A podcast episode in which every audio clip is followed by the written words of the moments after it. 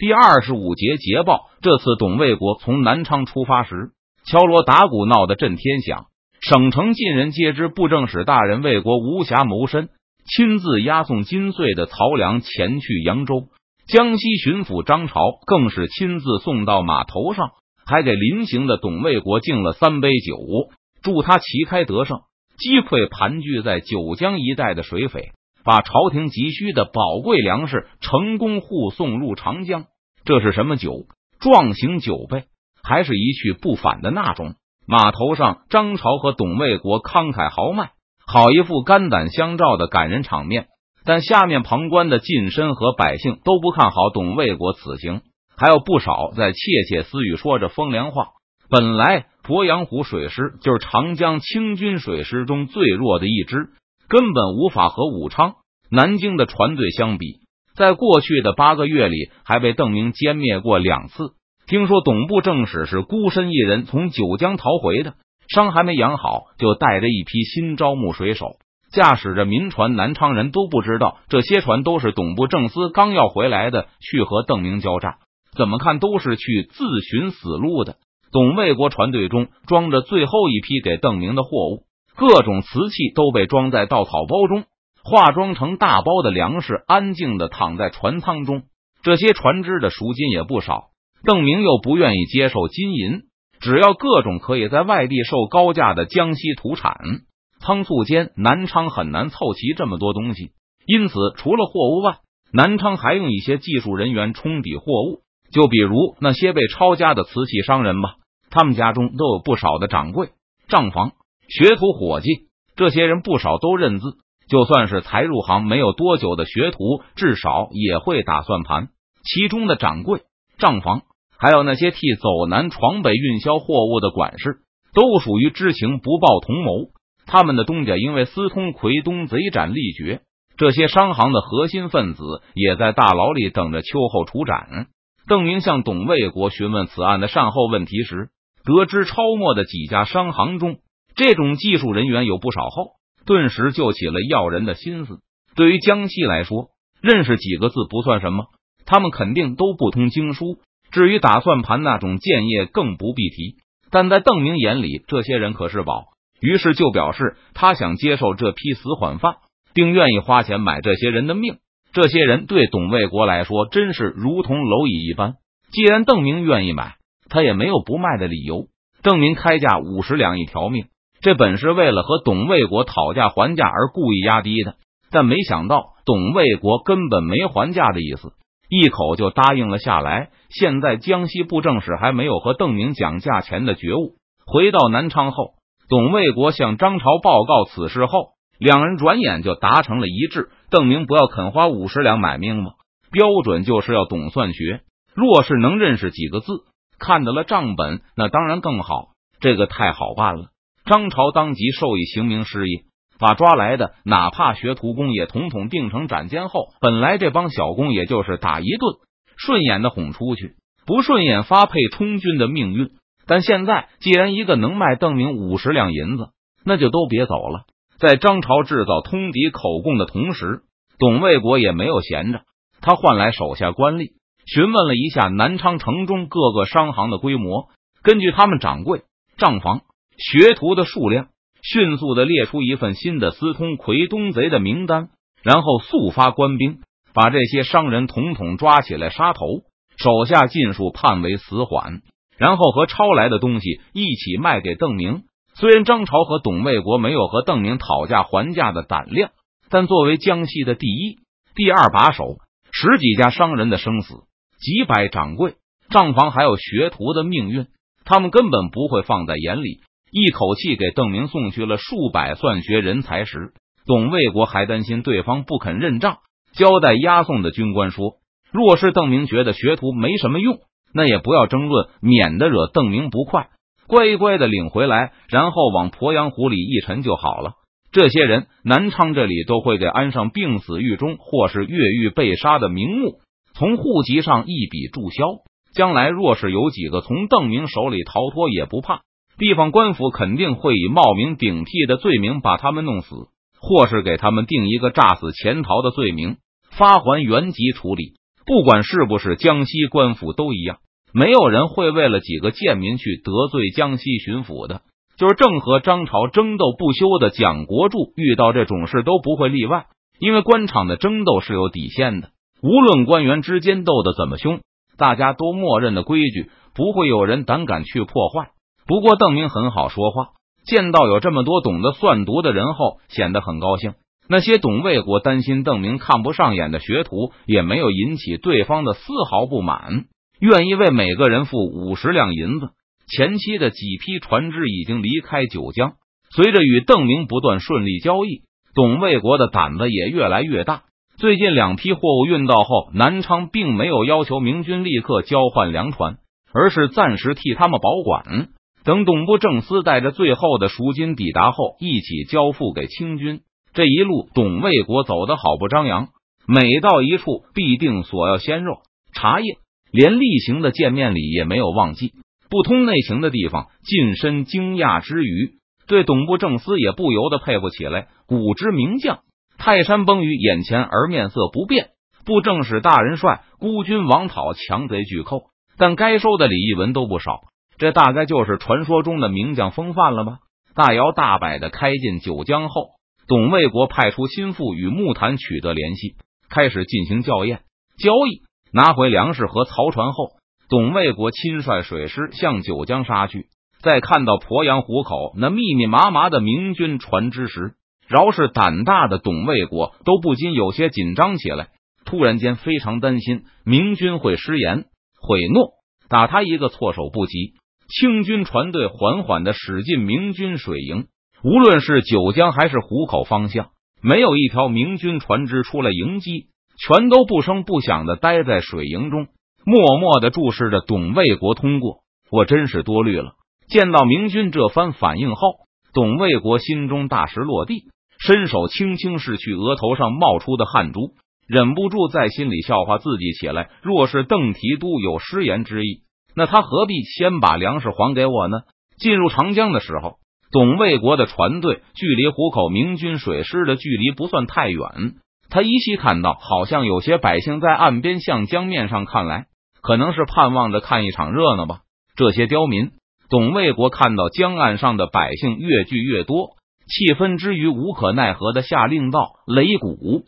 随着董卫国一声令下，清军舰队立刻进入战斗状态。咚咚的战鼓上从每一条船上升起，全身披挂的清军军官也纷纷跑到船头，抽出宝剑，在空中全力抡出一个个大光圈，冲着岸边吹胡子瞪眼。他们手下的士兵也擎着武器，让江边的百姓看到他们正声嘶力竭的冲湖口明军水营嚷嚷。震天响的战鼓声触动了董卫国心中的一根弦，他突然发现眼前的场面好像很熟悉，有一种似曾相识的感觉。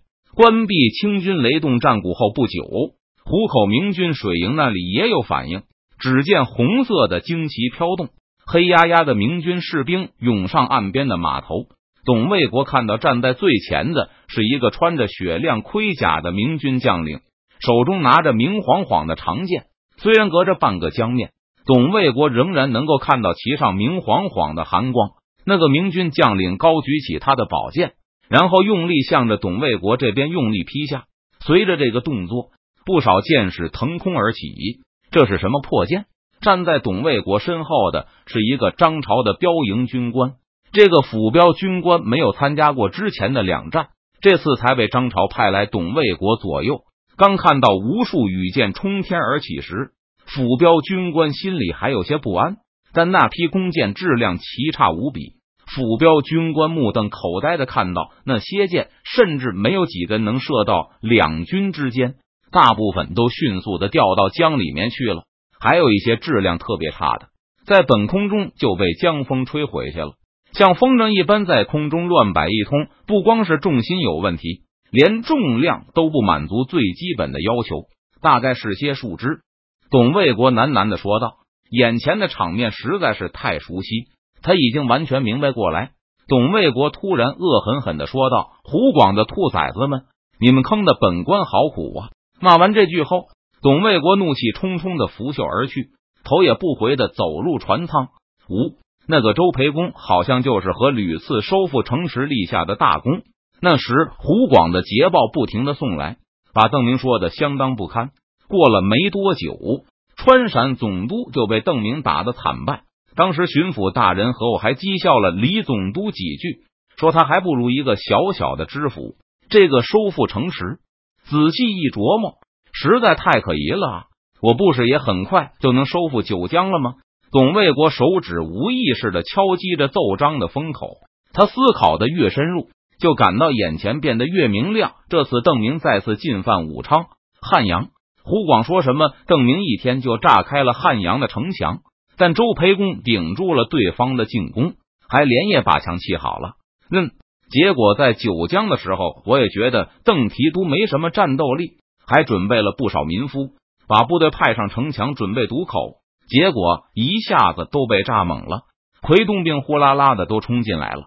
想到这里，董卫国心中的愤怒再也难以遏制。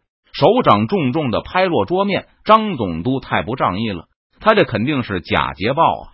什么顶住了邓明，横是交足了银子，邓明把城还给他了吧？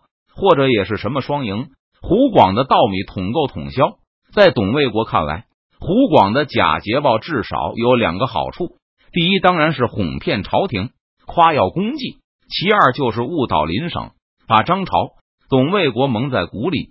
上次张总督就把李总督给坑了，这次又坑了我。在九江的时候，就是因为这些捷报，我才一直以为邓明这次没什么了不起的，没有带精锐军队来，我稀里糊涂去与邓明打仗，被邓明打个落花流水，就替张总督把朝廷的注意力都吸引走了。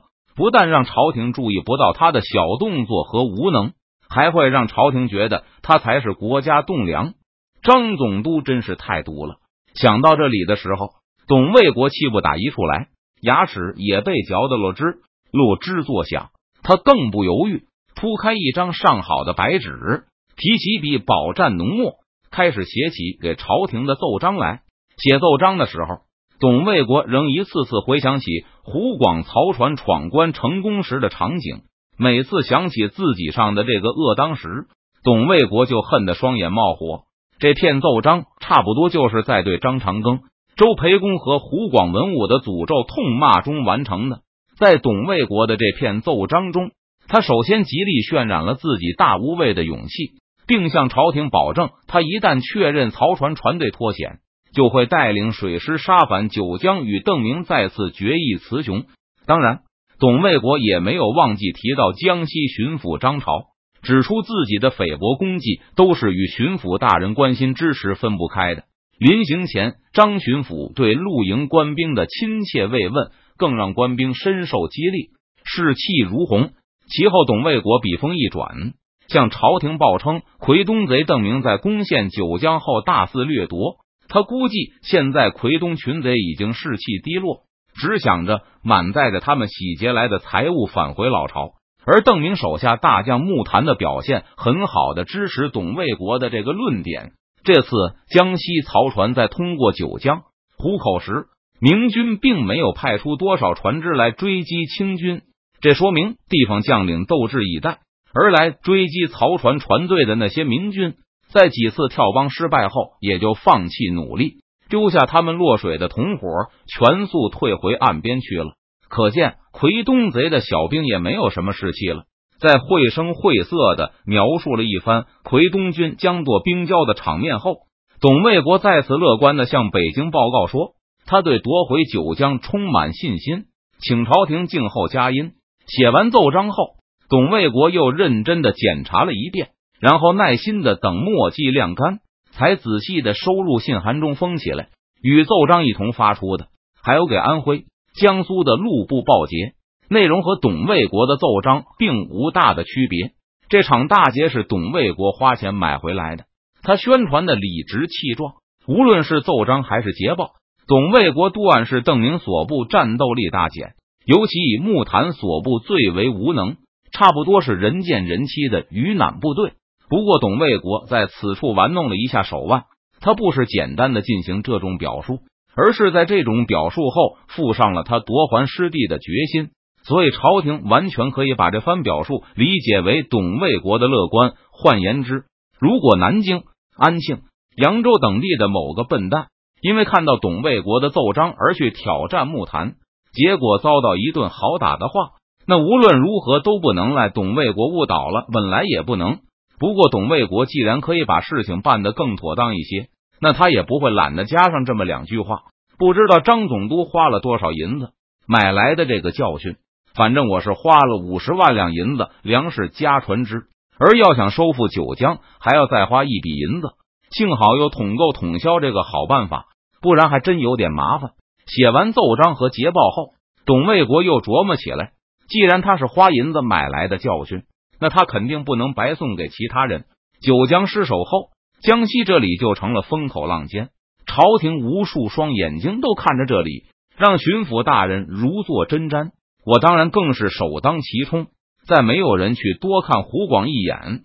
张总督果然做的一手好文章啊！现在我也需要一个更大的笨蛋，把朝廷的注意力赶快都吸引过去，省得他们老盯着江西不放。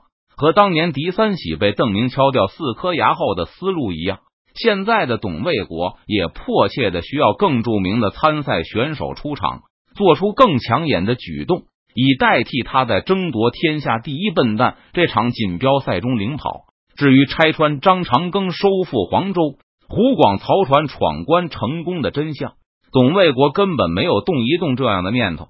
第一笔墨官司未必能打赢。其次，如果让朝廷起了疑心，那董卫国就得先想法解释他闯关的合理性与夺还九江的可行性了。换来府标的那个军官，董卫国命令他立刻找人把自己刚写好的奏章急速发给北京，还有这几份捷报，马上送向江宁、苏州、安庆、徽州、扬州、杭州，嗯，山东那边也送一份吧。董卫国感觉邓明并不满足已经取得的战果，而如果邓明继续进攻的话，现在安徽、江苏会首当其冲。而这江和山东虽然比较远，但董卫国也本着广撒网、多捕鱼的心理，决定送一份捷报去。所谓有备无患，谁敢说邓明一定不会去浙江、山东转转呢？若是地方露营不够麻痹大意，那就未必会吃很大的亏。捷报送江宁一份就够了吧？府标军官并不清楚董卫国的打算，觉得同样一份捷报没有必要送给蒋国柱五份。不，江宁、苏州、安庆、徽州、扬州一城一份，一个也不能少。董卫国斩钉截铁的说道：“他已经想好了，等收复九江后，一定要再好好写一份捷报，告诉天下人邓明是多么的不堪一击。”当然，给蒋国柱的捷报还是要一式五份，保证蒋巡抚治下的文武都能在第一时间看到他。遵命，府标军官恭敬的到达道。他最后核对了一遍报捷文书，发现了董部正史的一个漏洞：大人忘记给湖广总督衙门发去一份捷报了。湖广那里就不用发了。董卫国没有多做解释，挥手让府营军官退下。然后自言自语的嘀咕了一声：“张总督不会信的。”